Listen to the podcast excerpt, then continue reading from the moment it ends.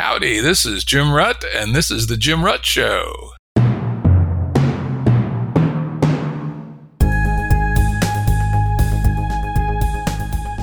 Listeners have asked us to provide pointers to some of the resources we talk about on the show. We now have links to books and articles referenced in recent podcasts that are available on our website. We also offer full transcripts. Go to jimruttshow.com. That's jimruttshow.com. Today's guest is Robert Sapolsky. Robert's an American neuroendocrinology researcher and author. And listen to this list. This is impressive. He is a professor of biology, neurology, neurological sciences, and neurosurgery at Stanford University. In addition, he is a research associate at the National Museums of Kenya. He's written several books, including Behave, a primate's memoir, The Trouble with Testosterone. Oh, yeah, that stuff will get you into trouble from time to time. and Why Zebras Don't Get Ulcers, and I think a few more. But anyway, welcome, Robert. Well, thanks. Thanks for having me on. Yeah, I'm really looking forward to this. I've enjoyed a couple of your books in the past. I know I've read uh, Primate's Memoir, and I know I have Behave in my list. I don't know if I've read it yet. And nobody actually reads it. but it's in, definitely in my reading stack somewhere. But anyway, as I was mentioning in the pregame, it's probably in the top five of my vivid memories from nonfiction is a scene from your Primate's Memoir. And that is a truly hair-raising story about your adventures with some Somali gasoline truck drivers out in the middle of nowhere, quite literally in the middle of nowhere. That was quite a story, huh? so today we're going to talk about your newest book, and in fact, we will be releasing the episode on the pub date. The book's called "Determined: A Science of Life Without Free Will." And as usual, if you want to learn more, you can go to the episode page at jimruttshow.com, and there'll be a nice link to click that'll take you to Amazon and right to that book. So, the book's a deep dive into free will. Motivates you to write on that famously fraught topic? I guess the basic thing is I was about 14 when I decided there's no free will whatsoever. And just to orient anyone listening to this, you know, that essentially puts me out in the lunatic fringe. Most people will go with there's very little free will, there's so much less free will that we've got to rethink this or that about society. But I happen to be way out there with only a handful of other sort of biology types saying that there's no free will at all. And what do you know? Over the years, I've tried to like convince people of this and note that people have all sorts of complaints at the notion of that. So figured, eh, why not? Let's write a 500 page book on the subject. Yeah. So that's make no mistake about it. You come out from the get go, guns blazing, no free will guy, no equivocation, all the way there, which is always fun, whether one agrees with you or not. and so you start off as sort of a framing device talking about turtles all the way down. Why don't you tell that very briefly and how that ties into your views on free will? This is an anecdote that I first heard in college, and we loved it, and we always repeated it, and we always repeated it in the same tone of voice, which I'm going to do now, no doubt, 50 years later. Okay, so it seems that the philosopher William James was giving a lecture about the nature of the universe. Afterward, this old woman comes up and says, Professor James, you have it all wrong. The world is actually on the back of a gigantic turtle. And he says, Oh, well, madam, but where does that turtle stand? And she said, On the back of another turtle. And he says, Well, madam, but where does that turtle stand? And she said, It's no use, Professor James. It's turtles all the way down, which we loved and suggest, okay, why did things happen just now? Because of what happened before. And what happened before was because of what happened before that, and turtles all the way down. And sort of the whole point of the book is that sounds ridiculous to have this sort of how do we become the way we are? And before you know it, you're back to the Big Bang, just proceeding, proceeding. And my point is, it's a lot more ridiculous and scientifically incorrect to say somewhere down there, there's a turtle that can just float in the air, that we can do things without any causes whatsoever. This mythical thing that we call free will. Interesting.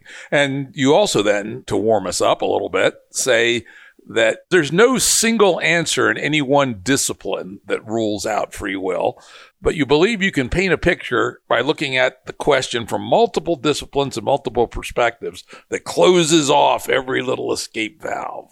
Is that a fair way of categorizing your argument? Yes, although that leads one step further to sort of the what I think is the nail in the coffin. Okay, why did somebody do what they just did? And it turns out to make sense of it, you got to know what was going on in their brain just now. But you also need to know are they tired, stressed, hungry, delighted, euphoric, whatever today? Because that's going to affect how their brain is working. What were their hormone levels this morning? Because that's going to affect how sensitive their brain is to all that stuff going on in their life. What happened in previous months? Because if it was trauma, if it was wonderful, what, your brain will have changed its actual workings during that time. And then before you know it, you're figuring out what happened in adolescence and childhood and when you were a fetus, because that had a huge effect on what kind of brain you constructed back to your genes. And then even like seemingly nutty stuff like, so what kind of culture were your ancestors inventing? And what sort of ecosystems were causing that to happen? Because that shaped how your mother was raising you within minutes of birth. So not only is it, you know, if you want to understand why we do something wonderful or something appalling or something in between, you know, not only do you have to think about all those disciplines and stuff that came like a second before up to a million years before, but they're actually not all different disciplines. It's not that each plugs up each other's hole, but they're all the same thing. Like if you're talking about your genes, you're talking about their evolution over millions of years. If you're talking about your genes, you're talking about the proteins that they made this morning and that are doing this or that in your brain right now. It's one continuous arc of influences there. And my notion is you look at that arc closely enough, and there is not a crack anywhere in there in which you can shoehorn in a kind of free will that requires you to invoke magic or something else. Or something else. All right, well, we'll probe on that a little bit later. oh, good. I have one possible crack that I'll work when the time comes. Oh, good. Okay. But you do lay the putty on a whole bunch of them. Uh, the general critique, uh, I don't necessarily buy this per se, but I call this the general critique, which is that, okay, lots and lots of things have influence on what we do but they're not necessarily determinative of what we do. I think uh, one of the people you quote called them urges, I think. Yes. And so that all these things going back to the Big Bang and the exact ratio of antimatter and matter and hydrogen 4 versus hydrogen 3, all those things have some ever so slight impact on whether I want a chocolate milkshake or a strawberry milkshake, but they are only unbelievably small influences. Maybe they all add up to 0.7 in my decision as opposed to one. And so there's 0.3 left. What's your response to that general class of argument?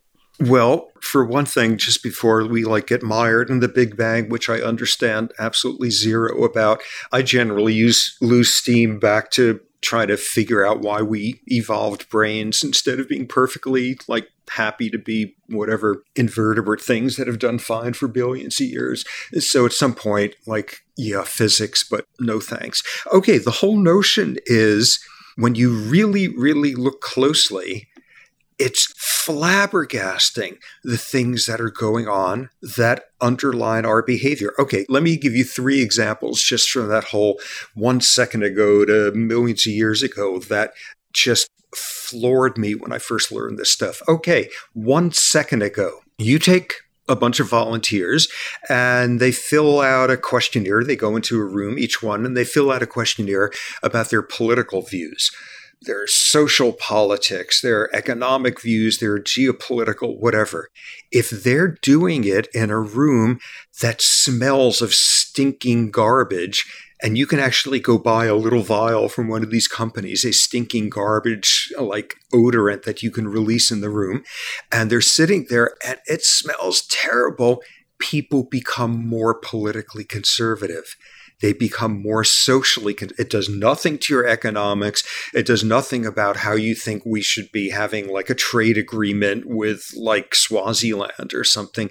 It just makes you socially because the part of your brain that's saying, ooh, disgusting smell is the same part of your brain that does, ha, that's interesting. They do stuff totally different from me. That's kind of weird. No, that's actually kind of disgusting and it's bad, bad, bad. Put somebody in a room that smells of freshly baked chocolate chip cookies and they become more generous when they're playing a competitive game. So that's occurring in like the seconds before you're making your decision and you haven't a clue. Next example of things you haven't a clue about back when you were a fetus a fetus, like one of the great myths, is environment starts when you were born. Environment starts nine months before that, and what's going on in mom has a tremendous effect on you. One example of this. So, suppose mom is chronically stressed because she's poor and is working three jobs while being pregnant because she's a refugee because whatever horror she's going through. And as a result, 24 7, she has elevated levels of stress hormones in her bloodstream, which get through the placenta and get into your fetal circulation and get into your brain. And those stress hormones have all sorts of effects on how your brain is being constructed. For example, this part of the brain called the amygdala, it's about fear. It's about anxiety. Somebody shows you a scary face for a tenth of a second. You're not even sure if you saw that. Your amygdala knows. It activates immediately. And what happens if you're exposed to a lot of these stress hormones when you were a fetus? You grow up to have a bigger amygdala than average. It's got more neuronal connections. It gets hysterical more easily.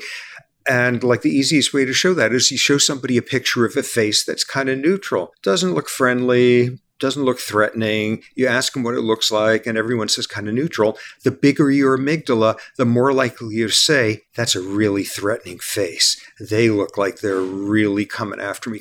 So when you were a fetus, but let's make this like third example even more crazy. Go back 400 years to who your ancestors were and ask like how much trouble did like the population they belonged to their culture back when how much trouble did they have with infectious disease what was the infectious disease load because it turns out if you're living in a group somewhere i don't know middle ages or whatever and you have constant problems with infectious diseases you don't like strangers because who knows what they're bringing in from where they came from. And 400 years later, now cultures all over this planet, the bigger the infectious disease load the ancestors had 400 years ago, the less happy immigrants make you now. The more you are hostile and xenophobic to newcomers, the less you like novelty. Whoa, how'd that? Because from your first moments of birth, you were being trained in your home as to how scary a different face is and what counts as a different face and what you do about it and whether something new is exciting or if it makes you feel a little bit queasy and nervous or so. And whoa, what they were up to 400 years ago was playing a role in how your brain was being constructed when you were a year old and figuring out which faces look different and scary.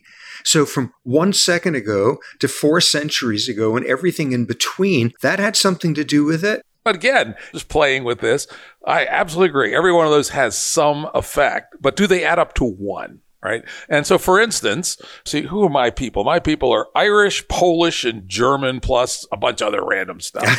and possibly 1% Siberian, according to the uh, more likely American Indian, but some such. And the Irish certainly are clannish and xenophobic, at least they were back in the old days. And my mother was a lifelong Republican who left home when she was 14 and had, I'm sure, all kinds of adventures that she didn't like to talk about too much.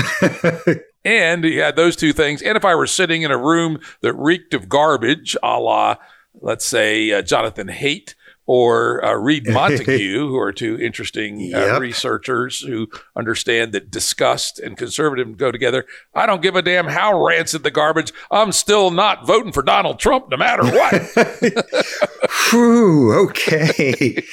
Hey, me neither. I don't care if there's like a rotting corpse on the table and I've got to like sniff it close up.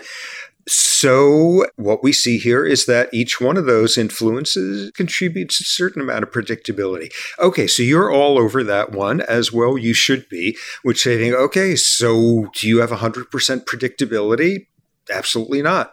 What determinism helps a whole lot more is explaining how we got here than where we're going to wind up. But here's where I become a total pain in the rear to people who are like arguing professionally with me about this when they say, okay, but can you explain everything? Can you explain everything? And in effect, what I then say, can you explain anything and identify anything which is not? As follows. Okay, you do some like incredibly simple behavior. You take your index finger and you flex it. And in the process of flexing it, you pull a trigger on a gun. So this is consequential, big time. And go look up in the brain, and here's the five neurons that in your motor cortex that told your finger to do that at that time. We now say, so why do those five neurons that are in this little cluster why did they do that? And the challenge for me at that point becomes show me those five neurons would have done exactly the same thing then, regardless of what the other 80 billion neurons in your brain were doing at that moment. And as soon as that's done, tell me they would have done the exact same thing whether or not you were scared at that moment, stressed, sleep deprived, happy. Tell me the same, regardless of how much of 11 different hormones were in your bloodstream that morning at breakfast. And regardless of what your last four months were about, and regardless of whether your adolescence is spent in a prep school or in some neighborhood where you were in a gang, and regardless of your childhood and your fetal life and your genes and your culture, show me that everything single one of those things could have been different and those five neurons still would have done the same thing at that same moment. And if you can do that, for my money, you have just proven free will. And you can't do that. I agree with you. I agree with you. Of course, there's so many contingencies in life. And it's just like the science fiction stories. I think you actually referenced one of them where you go back in time and you accidentally step on a daisy or something. And then 200 years later, the whole world's different. So any deflection early produces a giant result later, most of the time. Or at least more of the time than anybody could have anticipated. Wait a second, like the currents in the amniotic fluid in my mother's body or something at some point back when, like had some random little Brownian motion, whatever, so that this sperm made it to home plate instead of that sperm. And as a result, all the rest is history, right? All the, yes. Oh, without a doubt, all those things are true. All right. Before we dig in a little deeper, let's back up a little bit and frame kind of the different styles and positions about this question. I'm thinking here about your four examples of varieties of positions about free will, the compatibilist, incompatibilist, etc. Yeah. How would you segment the domain of this argument and the points of view that people have into four buckets or thereabouts? Okay, well, the first two I pay virtually no attention to because I can't really figure out how it works. And in both of those, it's paying saying that it's a completely undetermined world. Like atoms have nothing to do with like what we're made of. It's an undetermined world, and either choice A, and we're free we're completely free in all our actions, what are called libertarians and not political libertarians, philosophical ones. And I don't think I'm being too snarky if I say that like 98% of philosophers thinking about this stuff pay no attention to them.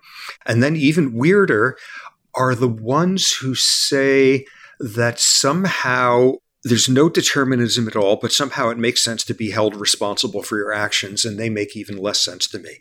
Okay, who are the 95%? Those are the people who, in contrast to me, where I say it's a totally deterministic world, and as a result, there's no free will, and as a result, the notions of responsibility make no sense at all they say, okay, okay, you got me. We're made of neurons. There's things like gravity. There's laws to the physical universe. There's like biological reality.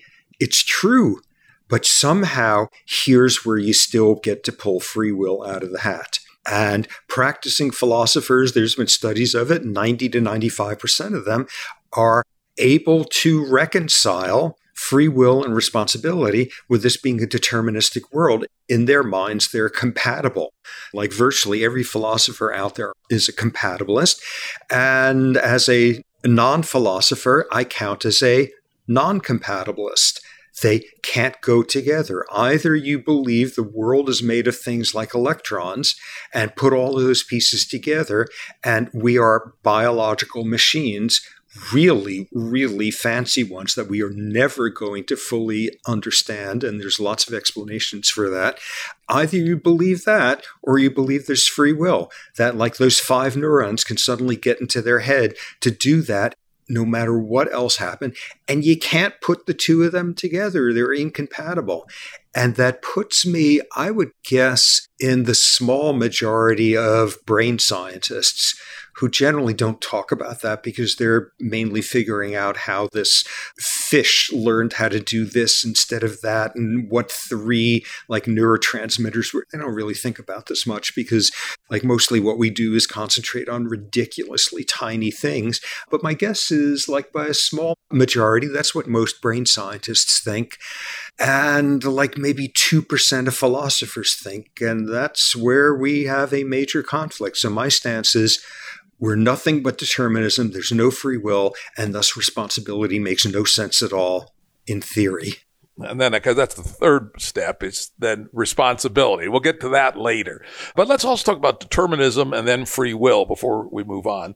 I would call the position that it's all protons and gravity and uh, quantum electric effects, etc., as naturalism as opposed to determinism, because there is then a big argument around quantum mechanics on whether the universe is fundamentally deterministic or stochastic. And even though people think it's been proven that it's stochastic, it actually hasn't been. There is still live quantum foundations theories that are deterministic. Now, I would say that Bell pretty much slayed localism determinism. But contrary to what a lot of people think, he did not slay determinism. It's possible the universe is actually a Laplacian clockwork, and it's also possible that it's not. We don't know. I assume you're using determinism in a slightly different flavor because we will talk later about your views on quantum mechanics, but I might have called the position that it's all lawful physics at the bottom naturalism rather than determinism. Well, I get as far in understanding quantum indeterminism enough to know that the people who think it's really still deterministic at that point say something like there's multiple universes going on at once, and that's when I lose it and check out.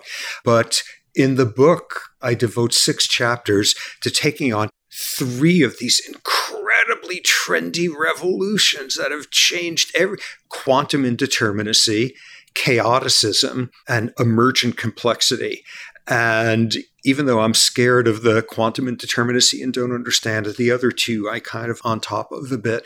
And they're totally cool and they explain amazing things about the world.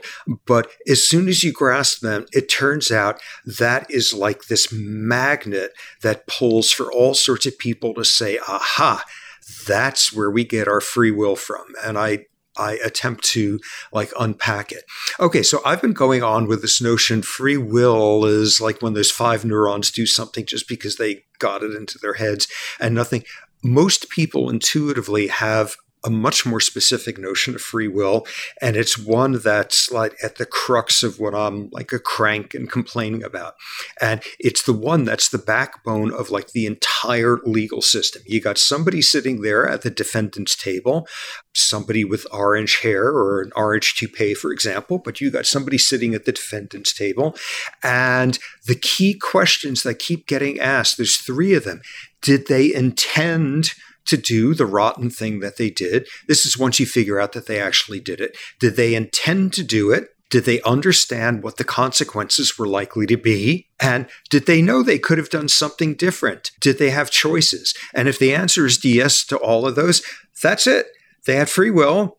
They knew what they were doing. They chose. They knew they could do something else. And they're culpable and responsible in case closed. And this gives me apoplexy. And much of the book is about how this is like so far from what you should be paying attention to. And the metaphor that I use is this is trying to do a review of a movie where you've only seen the last three minutes of it.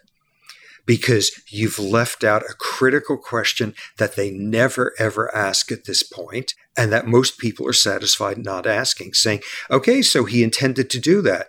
Where did that intent come from? And it came from one second before, and one year before, and one century before. And that's that whole thing. Intent, that's the least of the things you want to know about. Where did that intent come from? Because that's where it's all that stuff to make that person who they were at that instant, where they formed the intent to do this instead of that. And that's the only level on which, if all you want to know about is intent, you're understanding nothing about whether or not we have free will. Where'd the intent come from? All right, that's good. Let's go back one half a step and then we'll go forward, which is to contrast free will with the concept of agency. People talk fairly freely in the sciences about agency. For instance, that even quite primitive animals are thought to have agency. They make decisions that have consequences. Information is the difference that makes a difference, right? In some sense, I would say that agency is choices that make a difference. You know, do I eat this or that plant? Do I turn left or do I turn right? Do I fight or flight, etc.? And we at least informally think that even quite primitive animals have agency. What's the notion of agency and the notion of free will? And are they just confusions equivocations, or is there a, a reasonable way to disentangle them? Well, there's agency responsibility in this like physical sense of, okay, I'm walking along and I trip and in the process I like bump into somebody. I'm responsible for that. My corporeal reality is what like hit that person. That's why that occurred in a purely physical, value free sense. Okay, so I was responsible for that. But when you're getting to our intuitive notions of agency, even though philosophers split hairs like crazy, I see that as synonymous with free will. Were you the captain of your ship at the time? And my theme is not only were you not the captain, there is no captain all we are is the end product. And the example you bring up, like you turn on your fight or flight response. You didn't have a choice in that matter. Like the tiger is coming at you. You're not going to prevent that. You're going to have an increase in your blood pressure. You find yourself falling off a cliff, and there's no way you could not have that increase or you've been conditioned by experience and what experience has done to your brain to look at the face of one of those people and your heart starts beating faster. And you didn't decide at that point that you were going to be conditioned to have a stress response in the face of one of those folks. You didn't choose any of those in the extreme case, correct, right? The tiger springs, you run, right? On the other hand, perhaps those extreme cases make bad law, right? As the lawyers would say. I'm getting a little old now, but when I was a little younger, I was fairly aggressive guy, right? And if people tried to rob me, I would make a careful assessment. Could I take them or not? Right? I didn't either surrender or I didn't fly, but I made an assessment. What are my odds? And sometimes I counterattacked. And that period of discernment and working in at an abstract layer of risk reward. And of course culture you know i come from an honor culture family of marines and cops basically right? But goddamn someone's going to try to rob my ass on the street. And some of that's there. On the other hand i'm a person who believes in law and order and in justice and all that. So all these abstractions which aren't physics really at all they're you know, emergent phenomena of a sort are being balanced in my mind before I decide to hand over my wallet or punch the guy in the face and try to take the knife away from him. And I've gone either way on that one, as it turns out. So I would say that yes, there are extreme cases where we are reflex arcs essentially, but there are also cases where it certainly looks like we're doing some careful discerning on things, particularly humans in the abstract realm, and then your baboons too. You know, where do I sit in the dominance hierarchy? Is it really worth stealing that baboon's bone, or is his buddies going to get together and kick my ass? Right. So there are many of those cases that are in the middle that don't appear, at least, to be overdetermined. Okay, so let's dissect that. And by the way, if you consider that to be something that didn't count as a big deal of an experience, you're from a different planet than me. I, I last had a fist fight, which lasted about three seconds when I was in seventh grade. So that strikes me as a big deal. Okay, so there's two people you both grew up in the same neighborhood, you know, all sorts of similarities, and you both find yourself in the exact same circumstance, and you do what you did. You analyzed it, and your conclusion was this guy I'm going to punch.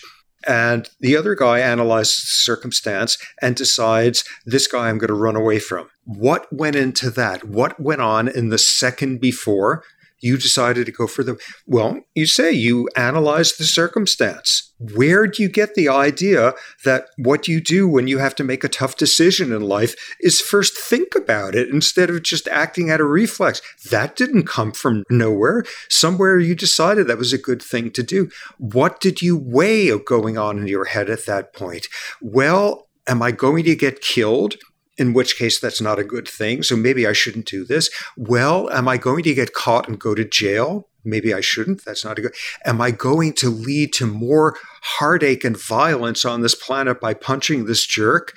Well, I got to consider that. On the other hand, do I have all sorts of notions in my head about how this could be a more peaceful planet? Which one is good? Even thinking about what made you think about like jail at that point? all sorts of people at a juncture like that don't think about the consequences. And you can show if this or that happened to them when they were five years old, they're more or less likely as an adult to think about it at that point. And once they've thought about it and reached the conclusion, nah, I better not, I shouldn't punch them, maybe they still punch them because they've got no impulse control. And where'd that come from? And there's a whole world of starting with what variants of genes you got to fetal life to childhood, et cetera, et cetera, which is how likely are you to do something tough that's the right thing to do when nonetheless, like your emotions are going out of your mind. Okay, so you're sitting there. Where do you decide to value to think? How do you wind up being able to think rationally instead of how do you be able to reach a decision that could involve something where you then control yourself? You decide the rational thing to do is punch this guy instead of run for my life. Any of that? What made you decide that, like, okay, in this moment, yeah, Gandhi was cool, but this son of a bitch is just going to come back at me next time if I don't do anything? Why do you decide that that was the most important thing? Why were you brought up that way? You were in a culture where they said, you know, if the guy comes and steals your camel and you do nothing, next he's going to come and steal all your camels and your wife and your daughter, as opposed to being brought up in a culture where it says turn the other cheek. Or where'd that come from?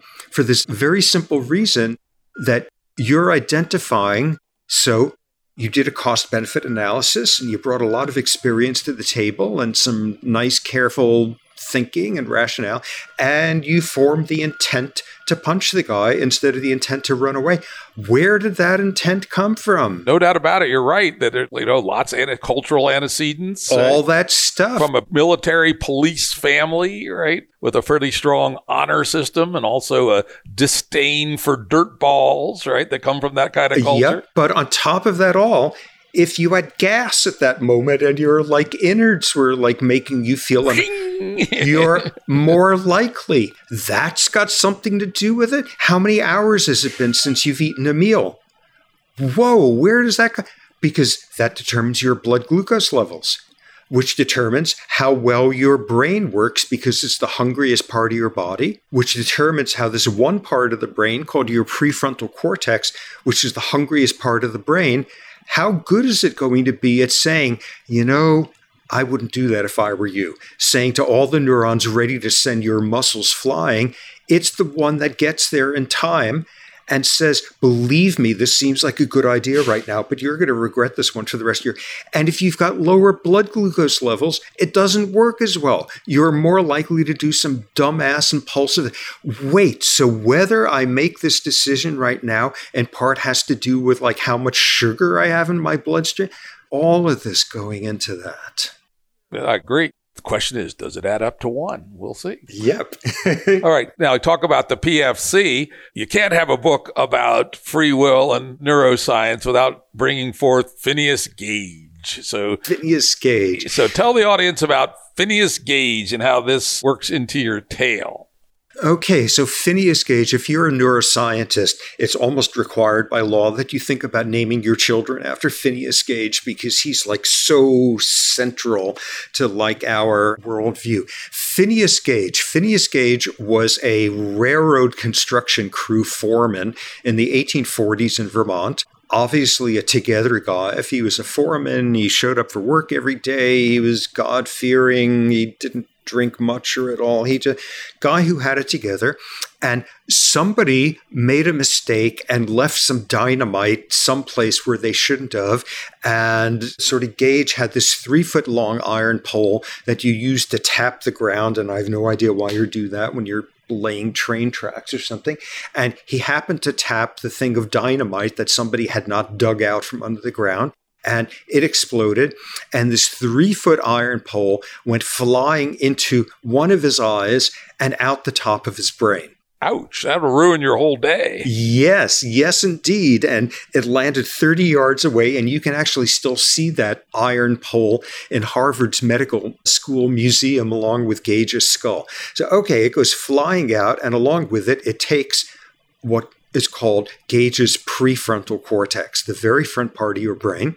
And it's the coolest part of the brain. I spent 40 years of my life studying a different brain region, and I regret every minute of it now because the prefrontal, we've got more of it than any other species. It's the most recently evolved. It's the last part of our brain to fully come online, not till we're oh, about 25 years old or so. And what is it? This is the part of the brain that says, I wouldn't do that if I were you. You're going to regret it. It does impulse control and gratification postponement. And if you're sitting there and you're on a diet and there's a bowl of M&Ms in front of you and you manage not to have some, it's because your prefrontal cortex had it together enough at that moment to override, you know. So, okay, so Gage's prefrontal cortex is now splattered all over the front yard there, and like everyone comes running over. The amazing thing is this metal shot through at such a high speed that it just cauterized all the blood vessels there. He just has this hole there. He like stands up and says, What the hell?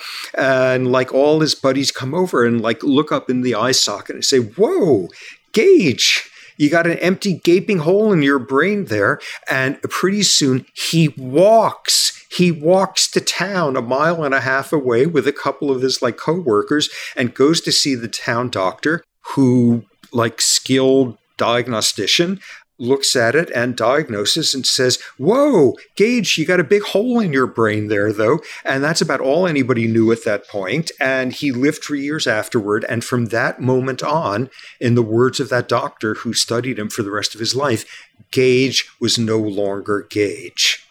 He became this abusive, alcoholic, bully, sexually disinhibited. For years afterward, he was not able to hold a stable job. And that doctor like summarized the state of Gage in this like ridiculous, oh my God, this is like pre scientific. He said, um, that part of the brain apparently reins in our animal urges. And 180 years later, that's still a pretty good definition of what that part of the brain does. And blow that out, and Gage was no longer Gage. And this was the first example that not only could you be damaged in some part of the brain after a stroke and you can't move your arm anymore, so that, whoa, damage a part of the brain like that, and you become a different person your moral system changes, your self discipline changes, everything about you changes. And all we've learned since then is you don't have to blow like all of somebody's prefrontal cortex out, you know, all over the lawn there in order to have this happen. Get somebody because they were exposed to a lot of stress hormones when they were a fetus. And on the average, their prefrontal cortex is going to be less active metabolically than somebody else's. And thus, at those critical moments, less able to make you do the right thing. Grow up in a neighborhood where it's full of violence, and there's about a 35% chance that your prefrontal cortex is going to have fewer synaptic connections. Grow up in poverty, and by the time you're five years old, you already have a smaller prefrontal cortex on the average than everybody else. It doesn't take a metal rod shooting through your skull there all the one seconds before and the million years before all come together to explain why you in this moment are or are not going to be able to control your emotions. And that's not dramatic, that's subtle. Yeah. And it's always humbling to realize, as much as we might think well of our cognitive abilities or what have you, they are subject to disruption in a gross way. Anything from taking LSD to case I know of, a person had young adult onset schizophrenia that completely devastated. I was very glad to see you debunk some of these people talking about the nobility of schizophrenia. What the hell's wrong with those people? But it does fundamentally change who you are. And in a sense, what people are now learning is as you said, schizophrenia, its typical onset is late adolescence, early adulthood, which is when you're doing your last push of constructing your prefrontal cortex. And the best evidence is schizophrenia is a neurogenetic disorder where something goes wrong during that period.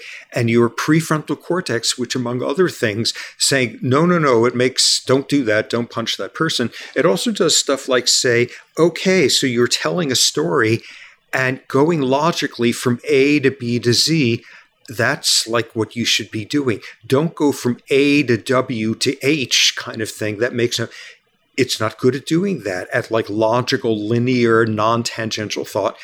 And you get this disease where you make no sense. And yeah, that's another one of the prefrontal cortex. And the point is, these are much more subtle cases although you can't get much more unsubtle than poor Phineas Gage.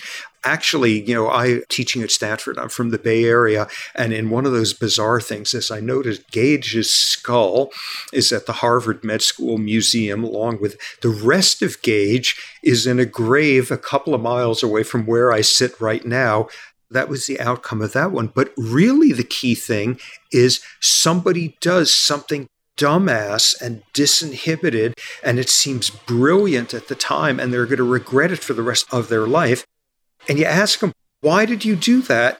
And they're not going to say, because I had low blood glucose at the time, they're not going to say I had this particular variant of the monoamine oxidase alpha gene because I had this particular prenatal because I got raised in a culture of honor instead of among a whole bunch of Buddhists because I got no one's going to say that. They're going to say because like that jerk, he just needed it. And I guess I shouldn't have done that because this jail term is going to suck now.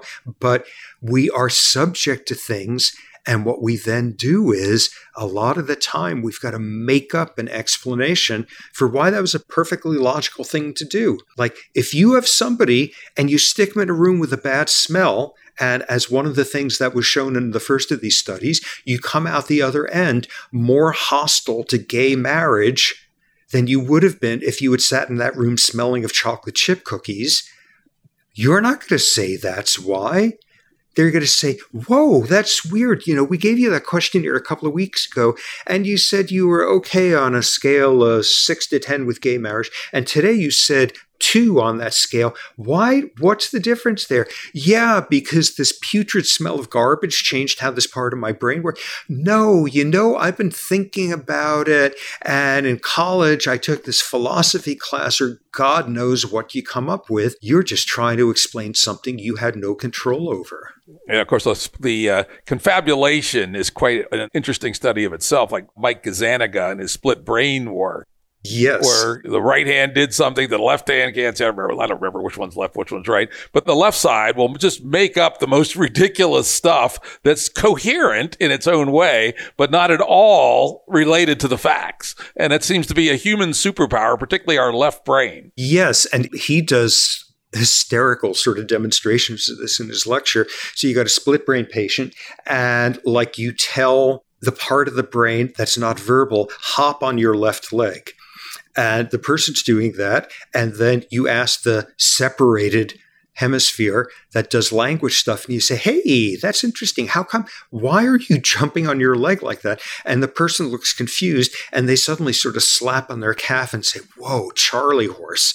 And when it comes down to you are who you are because of your blood glucose levels and whether your ancestors were farmers or hunter gatherers and everything in between and you sit there and try to come up with an explanation for why you turned out the way you are that's not what you're going to cite yeah, indeed, indeed. So to land this argument back to free will, I suppose we could say that 98% of us think we have free will. And that may well be in the same sense that we think that we fought instead of ran because of whatever honor culture, but it was really low glucose. And so our ability to do metacognition ain't what we think it is, basically.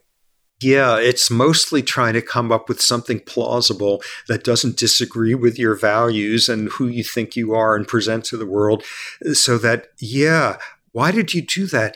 I, I can't tell you why, but I, oh, here's why. As soon as somebody is saying, I can't quite put my finger on it, but it's wrong, wrong, wrong, when those people do something like that, you're watching someone who hasn't figured out how to rationalize after the fact and is just running on this implicit stuff. And when they come back three weeks later and saying, you know, I was reading this article and it's right, whoa, I stick by that. You're just seeing somebody trying to put the pieces together afterward in a way that's not going to strike them as too contradictory. That sounds like the commentators on cable TV news. Yes, indeed. indeed. the shit they say. It's quite amazing, right? oh, good. I'm glad this is the sort of program where I could now agree and say, yes, the shit they say. The shit Both in say. terms of saying it that way and thinking that way. Yeah, exactly. I am known to my uh, listeners as Salty Jim for good reason. oh, good. And I did check, and you did manage to drop the F bomb three times, which uh, if I was writing the book would be more like 27, right? Fortunately, I had an editor with more prefrontal cortex than I have, so 24 of those wound up in the cutting room floor. But, but that's a, right? yeah, exactly. that that that's what editors are for. Saying this seems like a good you don't want to do this trust me and what i've learned is you you usually want to trust your editor yeah your book is pretty spicy and sharp though you don't pull too many punches so i'd love to have read the unedited version so we talked about phineas gage let's go on to the next like super famous uh, result. Benjamin libet tell us about the libet result. Him. I devote the second chapter of the book saying if you read any book on free will, right around here, they're going to mention him. Or if you read any like review paper in a scientific journal, right around the sec on free will, right around the second paragraph, they're going to bring him up. And I bring him up here because I want to devote this chapter to why everything that people have been fighting about with him for 45 years is boring as hell, and I don't want to pay any attention to it. This was this study. Interestingly, it was done about three blocks away from where I sit right now in San Francisco near UCSF Medical Center. What he did, lots of people have heard about this version of the study. You take a, a test subject and you sit them down and there's a button on the table in front of them. And you wire up their brain so you can tell what they're doing, and you wire up their muscles so you can tell exactly when their little finger starts moving. And you tell them, you know, whenever you feel like it, press that button. And here's a big giant clock with like it's a two second clock. So you could see the second hand sweeping and tell me the exact instant you decided to press that button. When did you form that intent? And what he showed was you can tell from the brain monitoring stuff about six tenths of a second that the person was now about to press the button six tenths of a second before the person said, That's when I decided to do it. Whoa, people got blown out of their seats. Your brain decided before you think you decided it. Oh my God, there's no free will at all. And since then, people have gotten this was the 1980s, they've gotten fancier brain imaging stuff. And there's parts of the brain where I think the record now in one of these studies is nine seconds before you press the button, you can see, aha, this part of the brain just decided and is telling that part, which is telling that part and that part. And now let's see, 3.2 seconds from now, that muscle is going to get a command to move. Whoa, your brain decides. And people have been at each uh, other's throats about this ever since. Okay, did you really form the intention to do that? Or was that just an urge? Okay, was it the case that your brain decided to do that before you formed that intent? But could you have stopped yourself in the last second? Are we barking up the wrong tree or are we looking at free will when we should be asking about free won't?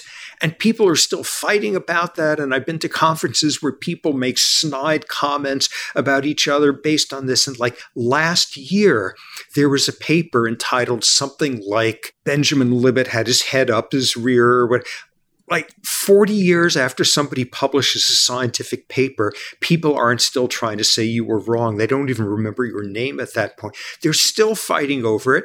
And at that point, I say, this is totally boring. You know, it's cool stuff in terms of like things going on in milliseconds in your brain, but this has nothing to do with whether or not there's free will because you're not saying rather than which millisecond did that intent form and which millisecond did that person become conscious of. Where did that intent come from?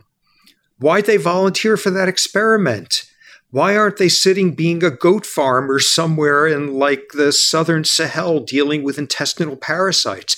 Why is it that they didn't steal the scientist's laptop on the way out of it? Where did that particular intent? And yeah, Libet and the judge deciding whether or not the person, the defendant, intended to do it or not, that's judging somebody. That's a, doing a movie review based on those last three minutes. That's exactly the point. And people are still fighting over that and whether or not that disproves free will. Who cares? Where'd that intent come in the first place? Why didn't that person at that moment instead scream loudly about how they're hearing voices? Well, probably they didn't have the genes in the environment that made them schizophrenic. Why didn't that person, that whole song and dance again? God, those last three fractions of a second, that's got nothing to do with it. When they were little, did they learn to be scared of the world? At what point did they learn if they had efficacy? At what point did, like, this gene begin to tell this part of the brain to form this way? It's that. It's always that. And then you also point out, it was new to me. I hadn't really looked at this literature in a while, probably been 15 or 20 years, that we now seem to think that the readiness potential may not be as decisive anyway, that it's maybe only 60 or 80% predictive as opposed to, you know, initially thought to be one to one correlation. Yeah, exactly. And thus they keep fighting. And like that was a great talk and some really hostile questions afterward. And let's all take a break and go out to the lobby and have some Danish and donuts. And then we'll go back at it again as to like, at what point does probability become predictive? And again, that's cool stuff. It's got nothing to do with that question of where did that intent come from. On the other hand, now let's move forward from Libet to the future a little bit, you know, 300 milliseconds or something, to consciousness.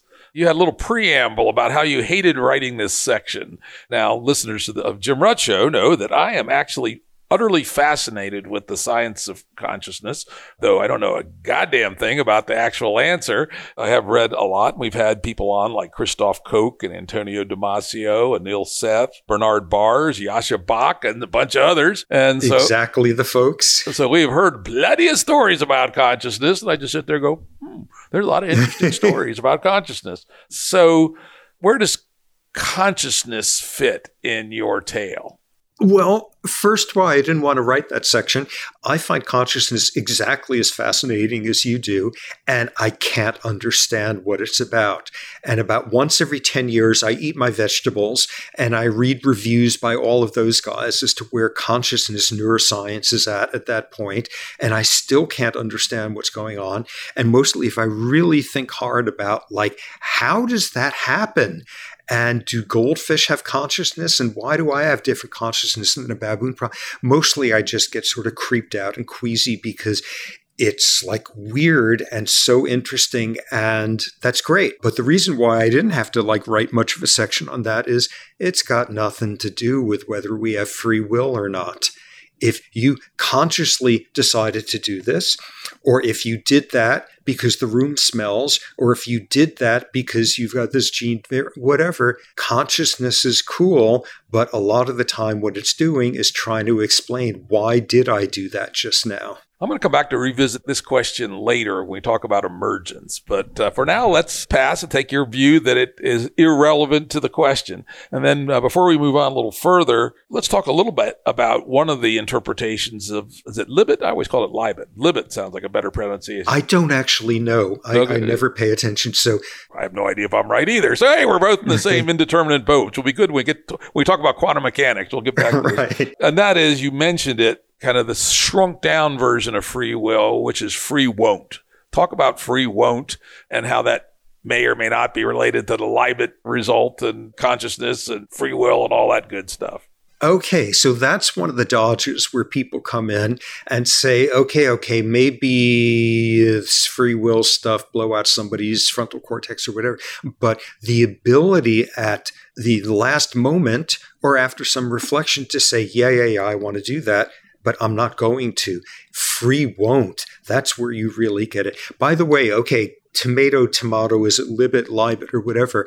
I bet if one of us at some point was terribly, terribly insecure about mispronouncing words or not having a good reading level or their parents had an accent or whatever, as soon as this is done, would go and try to figure out, okay, once and for all, is it libet or libet? Because I don't want to be embarrassed that way, as opposed to, who cares? Whatever. That didn't come from nowhere. But anyway, back to free won't. It's the same issue. Okay, a neuron says to this muscle, pull the trigger. And what we've just been analyzing is why did that neuron do that? And show me it. Nothing that came before had anything to do with it, blah, blah, blah. Okay, so now instead that neuron tells your finger to pull the trigger, but here's this other neuron which 27 and a half milliseconds before got there first and told the muscle, don't listen to that neuron. You've had a preemptive inhibition. Did that second neuron use free will at that point? Did that neuron do what it did independent of blah blah and what Sunday morning sermons and if you like are hungry and all that? No, it's the same exact building blocks. Show me a don't do that neuron and you've got just as much to explain as with a do that neuron because it's the same exact stuff going on in your brain and it's the same exact show me it would have done that if the world was completely different and you can't so free won't is just like a different way i am going to study is a free will seeming statement i am going to get falling down drunk with my roommate is another one. I'm not going to get falling down drunk and go study again. That's a free won't. I'm not going to waste my evening studying and I'm going to play beer pong with my room. They're the same thing. It's just how you frame it, and it's the same nuts and bolts.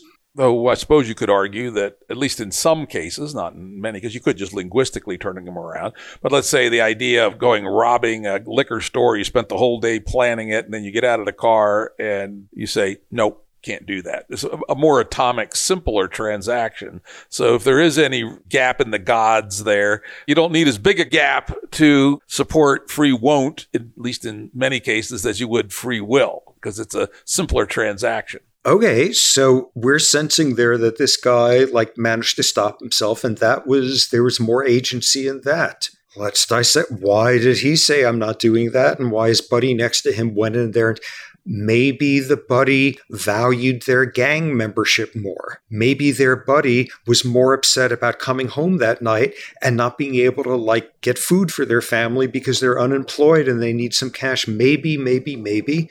Same thing again. At those junctures, that person free wonted, I'm not going to get out of the car, seemingly under their own control. And it's just as easily described as they had a mythic sense of free will at that moment. I am going to invest in my future instead of like doing something that will get me in jail. You know, it's just the wording, but it's the same. Where did that come from? Where did that intent come from? And the argument is turtles all the way down, right? Exactly, exactly. all right, let's move on. We're uh, having a great conversation here, but some other cool stuff we want to get to.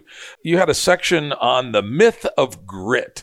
grit has been a big topic in the uh, educational psychology and uh, certain kinds of social psychology for the last 25 years or so. Maybe you could tell the audience what the theory of grit is and what we think we know about it now and how that relates to free will. Well, this is where all sorts of sensible people fall off the cliff and decide they're seeing free will in action because grit and tenacity and amazing self discipline, they're incredible. Like bestsellers, Angela Duckworth is totally inspiring. And like somebody who's got everything going for them and do exactly the opposite, they're just an indulgent underachiever, we heap scorn on them because we're carrying this magic dichotomy in our heads. Okay, okay, most people are willing to say we don't have complete free will. There's some stuff you had no control over. You've got good hand eye coordination, and that's why you're a better basketball player. You've got something or other going on with this neurotransmitter, and that's why you've got a better memory than the next person. You've got you know, this or that in the construction of your larynx, and you've got a beautiful voice with the potential to be a really accomplished singer. Okay, that's the stuff we're handed. That's the biological stuff. And where grit and backbone and soul and measure of you as a person and all of that comes in is what do you do with those things that you were handed? Do you show admirable tenacity when the going gets tough? Do you get going or do you decide, screw it, I'm just going to go like indulge in all that stuff? That stuff's made of magic. That stuff is made of how you judge a person, all of that. And the key point there is that's a totally false dichotomy. And that's where most people intuitively get pulled back into believing that there's free will. Yeah, yeah, yeah. You had nothing to do with the fact that you're seven foot four and that's got something to do with the fact that you're in the NBA. But look, look at at Muggsy Bogues. He was five foot three inches, and he played in the NBA. Oh my God, the tenacity of that guy! Like you don't feel inspired by somebody who's seven foot four because like there's some biology stuff going on there. But whoa, five foot three, and isn't that amazing? And I'd love to be like him and all of that. This is where the false dichotomy comes in the stuff we're naturally good at or not good at, or our natural propensities towards like liking this ice cream over that, whatever, that's the biological stuff we were handed. And what we do with it, that's made of fairy dust. And the whole point is, it's exactly as biological, like at any given point, you know, you show a moment of tenacity or a moment of like total self indulgence. And in the process of this, seeing this really like stop you in your tracks, like article in Forbes analyzing 70% of American families that are independently wealthy lose their fortune by the second generation. Oh my God, talk about the difference between what you're handed from dad and the will and what you do with it. Yeah, what you're handed, that's biological, but what you do with it, that's made of all this magical stuff. And it's made of the exact same stuff because it's made of your prefrontal cortex. Are you going to keep pushing against the pain? Are you going to feel like you've got to prove to the world you can do this? Are you going to say, screw it, I want to go play or whatever? And why? Why do you form that intent and not that? Because of what came a second before in your prefrontal cortex and an hour and a million years before. It's made of the same stuff. And that's this dichotomy that people fall for. And where it's like relevant in education, like every neurotic, overachieving parent on earth at some point realizes or learns this rule your kid does something great at school, they get a great grade on an exam or whatever. Don't say to them, wow, that's great. You must be so smart. Say to them, wow, that's great. You must have worked so hard because you're appealing to their grit in the latter case. And what you see is, wow, you must be so smart. The next time around, the kid is less willing to work hard. And you get the kid where you say, oh, you must have worked so hard. They put in even more effort next time. You're seemingly saying, working hard is made out of magic, and I'm praising you for that magic. It's made out of the exact same stuff. And when you sit there and you say, wow, that was Great, you must have worked so hard. As a result, two and a half neurons in that kid's prefrontal cortex just did something or other so that they're going to work a little bit harder next time. So it's really good to use as like a, an instrumental tool to praise people for like the supposed agency and tenacity they showed or to tell people wow you just blew away all this potential to maybe make them change with it but it's made of the same exact stuff it's just to get them to be a little more or less likely to do whatever the next time because their brain is now a little bit more or less this way instead of that. And maybe before we move on to the next topic, there's some relatively new update to the famous marshmallow test.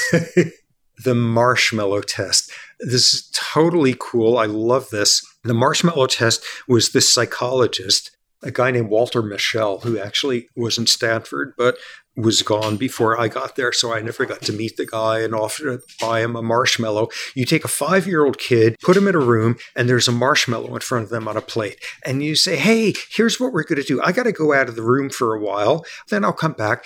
When I go out of the room, if you want, you can have the marshmallow. But if you wait until I come back, you can have two marshmallows how good of a five year old prefrontal cortex do you have at that point at long-term gratification and you know impulse control all that stuff and like you go to youtube and look at these fantastic videos of like kids now going through contemporary versions of that and you see the kid who the person isn't even out the door and the kid's already eating the marshmallow and then you see the kids who hold out for the second marshmallow and you see what their strategies are and this kid looks the other way, sits backwards in the chair. This kid puts the marshmallow under the plate. Okay, so see two kids at age five. One of them can hold out for eight and a half hours until the person comes back and gets the second marshmallow, and the first one eats it within seconds. And the first amazing thing is you can already show with brain imaging their prefrontal cortexes are working differently. That's why they differ with that.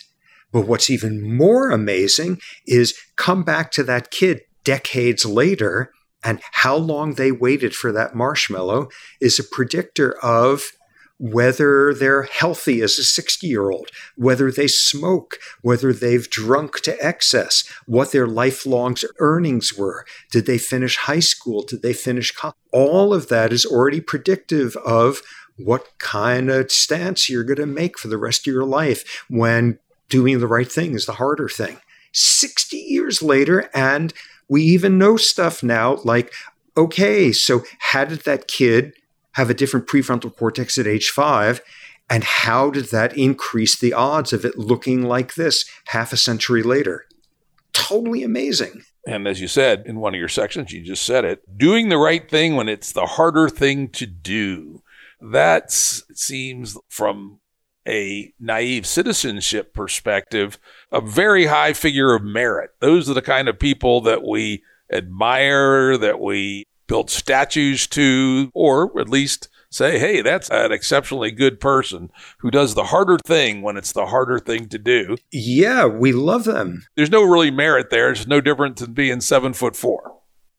Exactly. Because when you poke around in their background versus the person who just jumped into temptation, both feet first away, you're going to figure out why they turned out to be different people.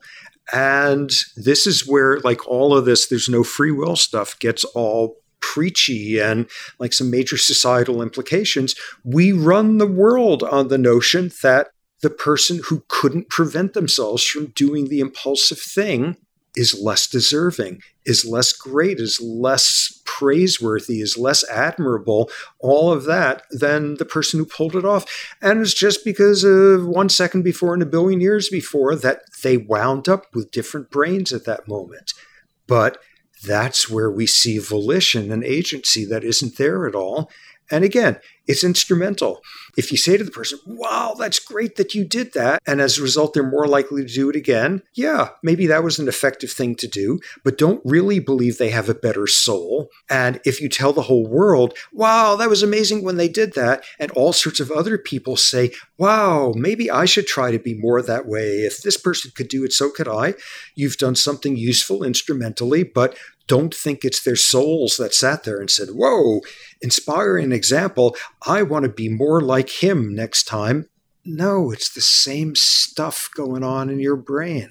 Now, there is a step back, an argument I've heard, I believe you mentioned in the book, which is that, okay, yeah, at the end of the day, decisions we make, our experiences determine a whole bunch of it. However, we choose to be who we are by choices that we make from time to time. The classic one, I went to a working class high school where about 20% of the people went on to four year college. And I made a decision in ninth grade, and it was a near call to go to college or not and I chose the college boy route and uh, took algebra. That was sort of the decisive moment that we had to make that decision, right? And that led to a whole bunch of different experiences and exposures and turned me into who I was to a fairly substantial degree. Obviously, lots of other things, genetic endowments, family backgrounds, cultural backgrounds, clannish Irishmen 600 years ago. they all have their impact. And uh, the ratio of H3 to H4 at the Big Bang. But that was a bigger one than any of those, I'd be willing to bet. And so maybe if our free will just lets us make those few key cusp decisions in our life, then we do have some responsibility for who we are because we made the decisions that led us to have the experiences that we had that then made us who we are. Nah, not for a second. It's the same thing again. Why do you come up with that and 80% of your like peers there didn't? Did you have the right teacher? Did you like sit there and didn't nap and instead stayed awake for the right sermon one Sunday morning? Did you hate your parents and wanted to do exactly the opposite of them? Did you love your parents and were inspired? Whatever. Did you have like a genetic makeup that makes you go for short term gain? Or, yeah, this doesn't happen by chance. And a great way of framing that, but as a result, okay, you went to college and that's given you all sorts of new choices in life that wouldn't have been open to you. That's you exercising that. And once again, it's that same pattern. You know, take somebody what's like some inspiring movie that Hotel Rwanda it's getting a little dated by now, but this totally inspiring movie during the Rwandan genocide. And this one guy who had never done anything heroic in his life, and he wound up doing something incredibly heroic, and, he saved like a thousand people's lives. And you come out of it, and maybe you say, Wow, I feel so inspired. Or you come out of it and say, Eh, crappy cinematography. Or you come out of it and say, God, that was or whatever. And you come out of it, and why is it that you said so inspiring second before a billion years before? And at that point, the fact that you were set up to be the sort of person who is inspired by that, you're now more likely to say, you know what? I want to learn something about the Armenian genocide now. Why did you wind up being somebody who was not only inspired, but decide, I can generalize this? I can think about this in a different context. I like books. I have a lot of respect for knowledge. Why that path? Why not the path that you were inspired and said, you know, I'm going to start volunteering for Doctors Without Borders? I'm going to. No, you didn't choose at that point to go and like learn about something else. Everything else brought you to that moment so that the inspiration over which you had no control then took you down that path over which you had no control. You are absolutely relentless. That's turtles yes. all the way down. He yes. does not give. Yes. No, no. So let's touch on very briefly two things that I think you and I both agree don't matter much. Uh, the first being deterministic chaos, as a uh, complexitorian, you know, former chairman of the Santa Fe Institute, et cetera, I'm well aware of the, math- the mathematics of deterministic chaos and Lorenz and all that sort of stuff and for the audience, most of whom probably know this, but deterministic chaos essentially means that in complicated systems, they don't even have to be complex, but sufficiently complicated systems, just something as simple as three orbiting planets, the evolution is highly dependent on the initial conditions to an exceedingly fine degree. So that even if you had a universe of solid computronium, you still couldn't calculate how a oak tree would grow, right? Because there's just too many initial conditions that even the slightest difference in measurement will make your model not work. It's why weather forecasting, they're throwing a lot of computation at it and at inches, it's better, you know, a little bit at a time. And they figure it ain't never going to get better in about 21 days, right? Within, uh, I think it's 80%, some metric they say, we don't think it'll ever get better than that. It's because of deterministic chaos. Even if you assume an utterly Laplacian deterministic universe.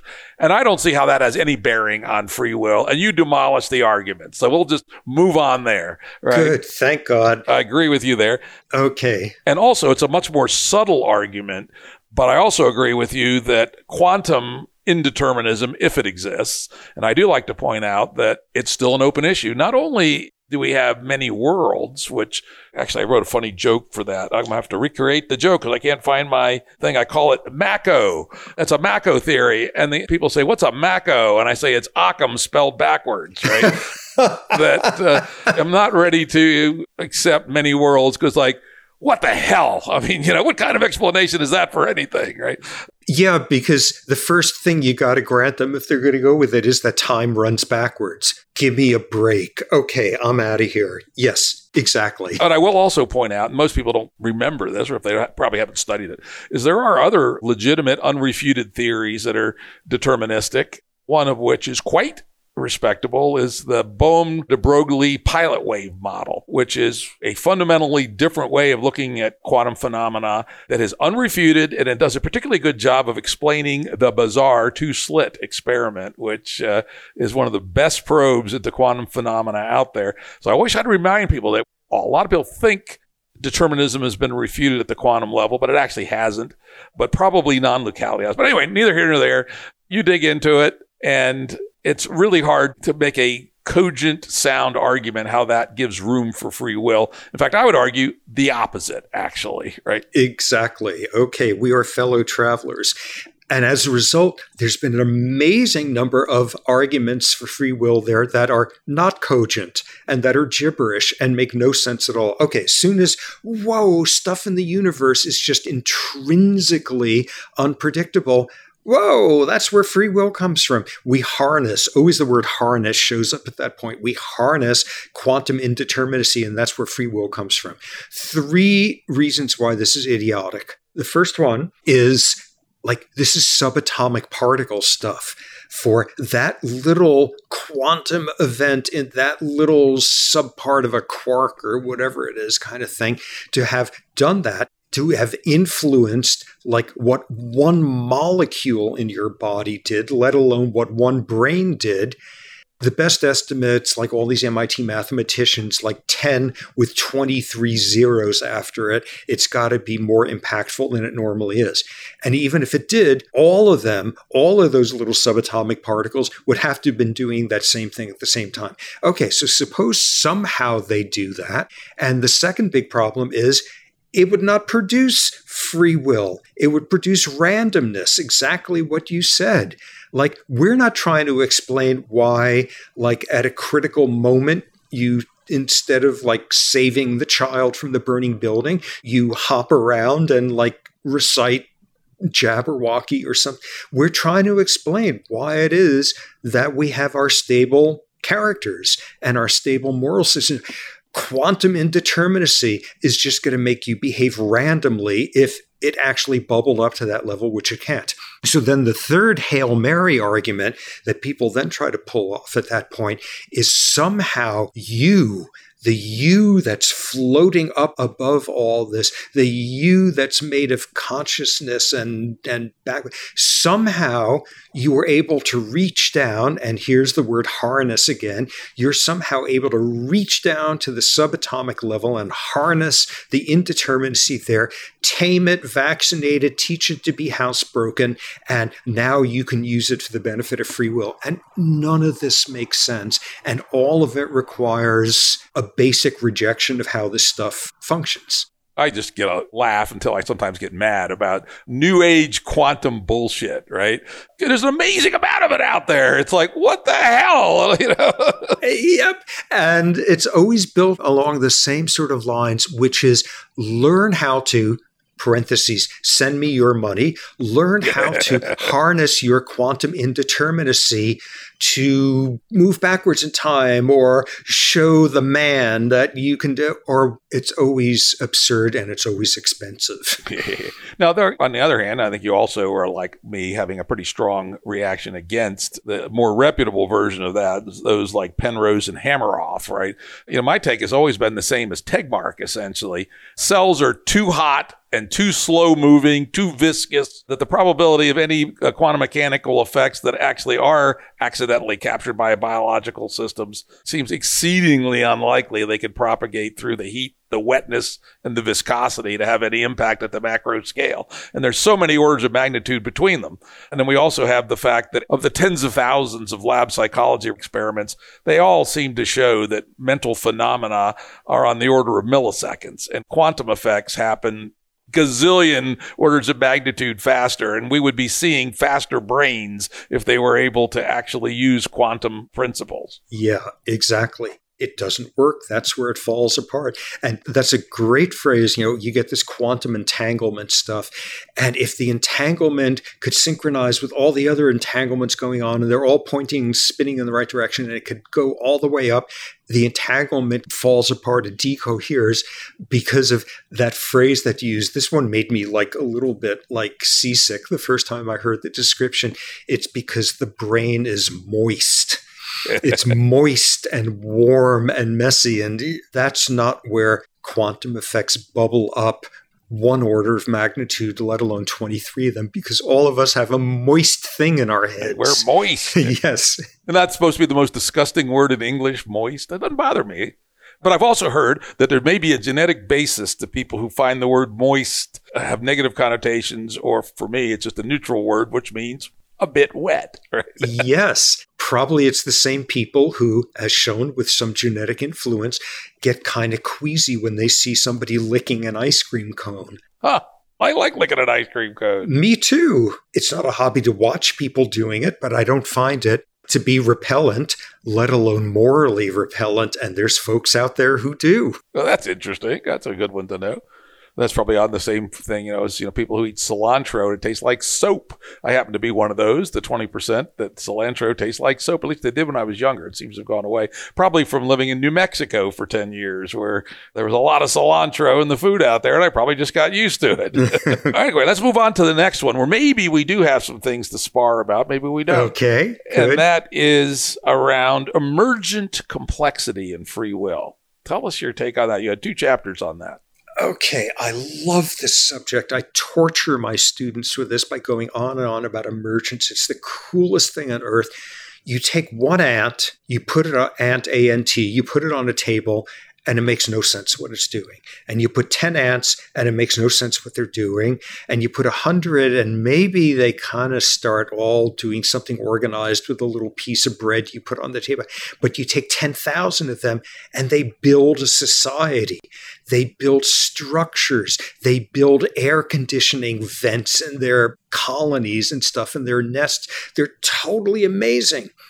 And you take one neuron and it can kind of do some stuff, but it's not all that amazing. And you put like, I don't know, 100,000 of them together and you get a fruit fly. And instead, you take the exact same type of neuron and you put 80 billion of them together, and it invents aesthetics and theology and economic philosophy and all of that stuff.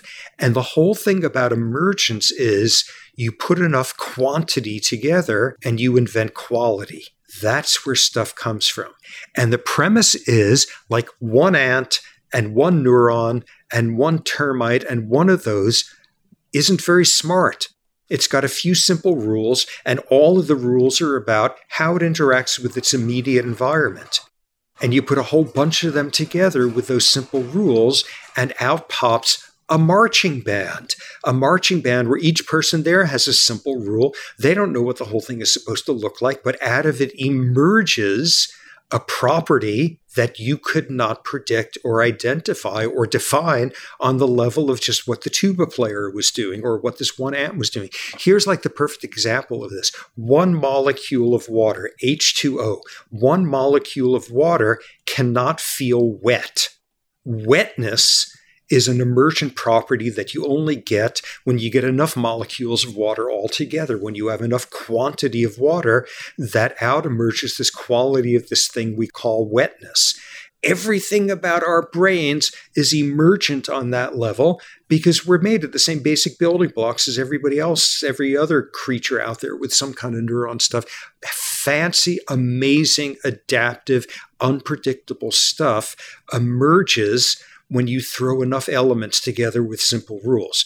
Okay, so that is totally cool. I love that. I love that because tra- ants can solve the traveling salesman problem using emergent simple rules, and neurons in your cortex wire up to solve the traveling salesman problem using the same rules, and it's totally incredible. And once again, this is where people just run amok on the playground saying, aha, free will is an emergent property. And it falls apart. It falls apart for the very simple reason that every single version out there, where once you throw enough of these little teensy things together, out comes emergence, which includes this thing called free will.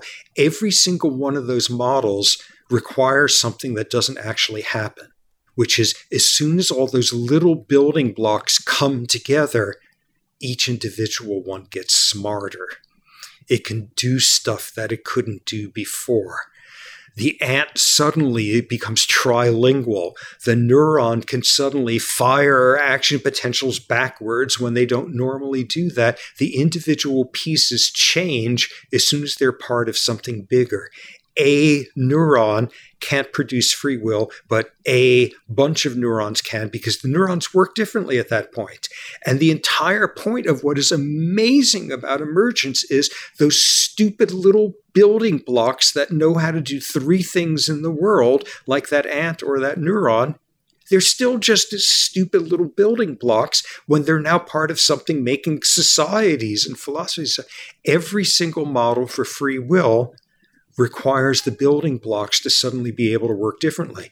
And they don't work that way. It's like saying, okay, so water, water, water molecule is H2O, but as soon as you put enough of them together, they change. They become two oxygens and one hydrogen instead of the other way around. And that's when water starts feeling wet. It doesn't work that way. And then, of course, another Hail Mary pass, which is the people who come in and say the big macro level, that's when you can reach down and harness those little building blocks and make them work differently. And it doesn't work that way. Well, let me push on this one a little bit, right? As Mr. Complexity Man, kind of my job. There are other attributes of emergence, which is that entities at higher emergent levels have behavior and attributes which aren't predictable from lower levels, right? Let's think about the fact that we are the ultimate emergent phenomena. You know, we are quarks at the bottom, work our way up through atoms to molecules to peptides and on and on and on. But at some point, we have developed our brains and we've developed cognitive abilities of some sort, and we've created. And our cultures have co-created. It's actually a co-creation of concepts. You know, we talked earlier about honor versus law and order. Let's say the universe doesn't know anything about honor or law and order, right? There is no neuron in the brain for law and order. There is no subatomic particle that supports courage or honor. These are abstractions at a very high level in the stack. And further, they have an effect called downward causality. Oh, that. yeah. Oh, that. Right. I decide that uh, in my confrontation with uh, Joe Dirtbag that honor trumps law and order today and so my arm moves forward and gazillions of atoms made a very unlikely trajectory. If I were just a pile of carbon and sulfur and oxygen and hydrogen, there is zero chance that all my atoms would jump together and jump out at that guy. But because I am manipulating very abstract emergent entities, it is possible for my for physics, actually, in some simple sense, to be overridden. That's a slight overstatement because physics is never violated, as we know. But the atoms, nonetheless, do something that minus the emergent phenomena of consciousness and two concepts, honor and law and order, did something that's exceedingly improbable otherwise. And that this puts us in a space where classic causal physics is actually not relevant. That's the argument. Good. Okay. In reality, you and I can live happily ever after because we're in complete agreement. Downward causality is for real. Like you roll a stone down a hill, and oh my God, the little electron, orbitals in there are turning upside down and upside down and upside down, and they weren't before. Yes, you have exerted something on things down at that level by your decision to roll that stone down there. That's not the same thing as deciding at that big macro level to harness the stuff down there and in the process make them work differently. Yeah, you were moving all sorts of cells and molecules and atoms in your arm when you reached the decision to punch the guy. But in that top down, downward causality moment, you weren't causing those molecules to suddenly become like atoms of lead so you could shatter the guy's jaw. Yep, not at all. You couldn't do that. Yeah, can't do that, but I can make it move. And also, the point is, these abstract concepts of honor and law and order are kind of fighting it out in my conscious brain or my unconscious brain or somewhere at the liminal edge between the conscious and unconscious because it all probably happened in 500 milliseconds. But those concepts, which have no physical reality at all, are, are emergent operate at a level that's above physical reality, uh, were the were are able to influence the physical world and result in a fairly significant low probability uh, downward causality. This is where I get speculative, and that the ability to shuffle these kinds of abstractions and use them for making decisions is where free will lives. Okay. Again, um, this is a conjecture. I have no evidence. right? Conjecture, big C around this, is that it can be manifested in one particular place and that is have you ever done meditation? Once for about 20 minutes, and I thought I was going to go out of my mind. Yeah, I managed to do it for like 30 days, but Whoa. for about 20 minutes a day. But anyway, so I learned the basics of it, and I also have studied mechanisms of attention. And so it turns out that what we attend to actually is very much who we become right? If you attend to pornography, you become one kind of a person. If you attend to Renaissance art, you become another kind of person. And our attention is sometimes under what seems like our conscious control. And I have a little experiment, which I'll ask all the listeners at home to try. How many schools did you go to before university? Three. Three. Three. Three. Yeah, I went to five, one of which only for three months while our school's being built. So I asked people to do is pull up a representative visual image of each of the three schools. Go ahead and try to do this one at a time, you know, representative image for each one, and then start to rotate them as rapidly as you can for about 15 seconds. And I'll wait 15 seconds for the listeners at home to do this experiment.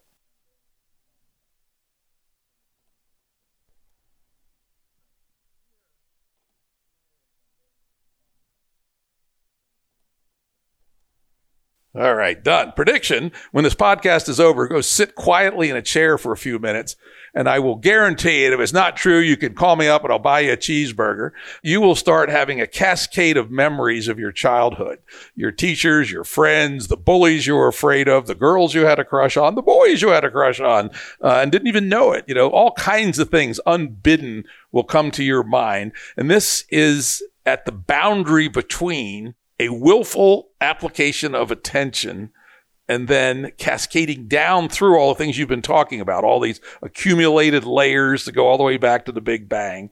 And so this is at least my conjecture where there is a sliver of room for a not what the layman thinks of as free will, but something that may actually be like free will is that when you're dealing with these abstractions and you are able to make the choice of what you put your attention on. And by the way, we often do not volitionally control our attention. For instance, when you play tennis, if you're good at it, you don't know what you're doing. You're just doing it it's only when in the beginning when you're learning tennis that you say, "Oh, I want to put it in that corner," you know, blah blah blah. Before it becomes automaticized, I believe is the term of art. But when you're operating in the non-automatized phrase, you are doing something when you allocate your attention that maybe is a little corner for free will. Nah, not a chance. By the way, I just noticed when doing that exercise, there's probably no way, even if your eyes are closed, that you could do that and rotate it in your mind without your eye muscles ever so slightly activating because you're turning the thing around. You can't not do it. I just tried it. You're right. You can feel the motion, right? Just a little bit. Whoa. Why downward causality? I'm going to think about the play yard there, and my eye muscles are going to do something now that I couldn't prevent. But anyway, so why is that the case? Why does that pull that up? Wasn't that like a sliver of free will? Let's take an example that's not prompted. You walk into a room and there's a smell and you haven't smelled that smell since you were a kid. It's the pastries that grandma used to make. It's the LePage glue that you used to eat in kindergarten when nobody was looking. and suddenly you're back there more vividly than you could ever. And there's a biological explanation. Your olfactory system is one synapse away from your memory system, and every other sensory system is about a dozen synapses away. So, whoa, smells can evoke stuff like that. And at that point, you could not have prevented that. You could not have prevented that association, and that association being a good one or a traumatic one or a why? Why did that happen? Blah, blah, all the usual. But getting back to emergence, okay, so we were in complete agreement that downward causality, making your molecules move because you decided to, that's for real. And that's you having like a decision way up on top on that macro level. And as a result, like molecules moved around. But where that's a world of difference from the harnessing for three reasons. Damn, I said three. Can I come up with three reasons? Okay. First one, you said you form this big emergent thing that's independent of the rules of like physical universe. No, that's not the case. You just can't predict them they're still made of the same stuff. So and we agree with that. There is no magic, right? But the argument is that the things at the higher level have their own rules that are different Absolutely. and additional addition to the laws, but they never violate physics. You know, this is where the no magic rule comes in, right? Good. Okay, so we're good on that. Second one is yeah, downward causality, you could make that happen and molecules do. But again, you can't make the molecules do things that the physical universe otherwise would preclude them from doing. That whole thing. We agree with that. But the third one, and you're going to like, you're so sick of me by now, I can tell. Where did the intent to do that come from in the first place? Blah, blah, blah. Okay, this guy. Yeah, tiresome ad nauseum, but it's the same thing again. Yeah. And I guess my question is okay, no doubt about it. Our past has a giant effect. But when we get to these levels of very high emergence, do the addition of all these effects equal one or don't they? And I would say, I'm not sure, but I think you made a pretty good case for your side of the story. So let's leave that there because I think we that's probably as far as we can go. And you actually said at the end of the book, I don't expect I'm actually going to convince too many of you people, but I at least hope you think about it a little bit more, right? And I think you have certainly done that with me. Even you've moved me a bit on it. And the reason why I don't think I'm going to convince people is 99% of the time, I can't believe this. I don't really function this way. And like, yeah, no one said this is going to be easy.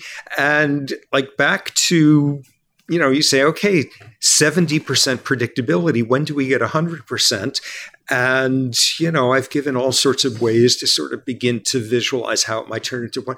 But here's where I become a totally bad guest here. And I flip it around at this point and say, okay, at this stage, show me that 30% happened without those neurons being affected by anything that came before. before. So now, yeah, balls in your court, fella. it's the same thing again. I'm going to have to think about this one. And if I come up with a good answer, I'm going to write it down and send it to you. you okay. You can tell me where the holes are. There probably will be holes, right? Because this is something I just, it's sort of a hobby for me. And for you, you've spent a lot of many years thinking about this stuff, obviously.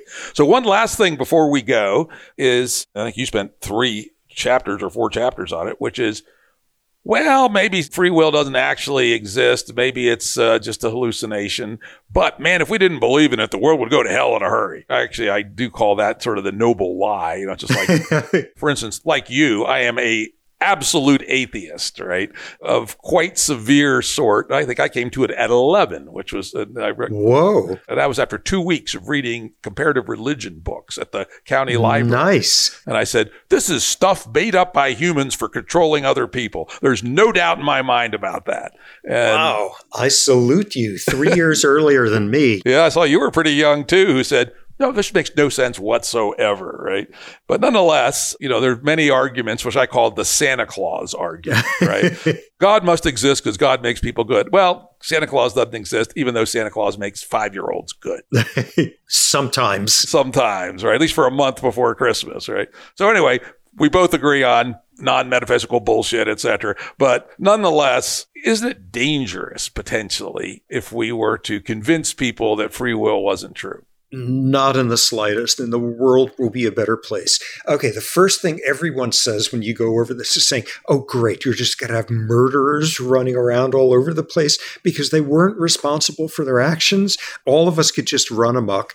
And the answer is, We won't. You do like all sorts of cool experiments where you prime people to believe less in free will and they cheat more 20 minutes later when they're playing a game. That's a whoa, there you go. That's the collapse of civilization. No, when you look at people who've spent a long time believing there's no free will, exactly as when you look at people who have spent a long time believing there is no God, by every measure, and this has been studied out the wazoo, they are exactly as ethical as people who fully believe in the notion of responsibility or people who fully believe there is a loving God who judges us, all of that. Study after study has shown that. Why do they come out at the same place?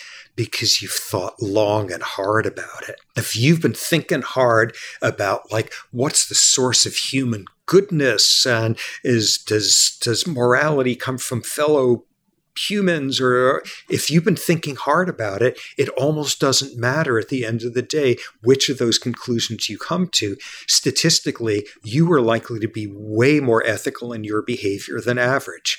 And it's the people in between who say whatever, yeah, I guess I'm religious, but it's mostly for the kids, or the holidays are great, or yeah, whatever, I don't think there's a God, but it's not like I think about it. Get somebody who every single day is thinking about what God wants from them, or every single day thinking about there's no God.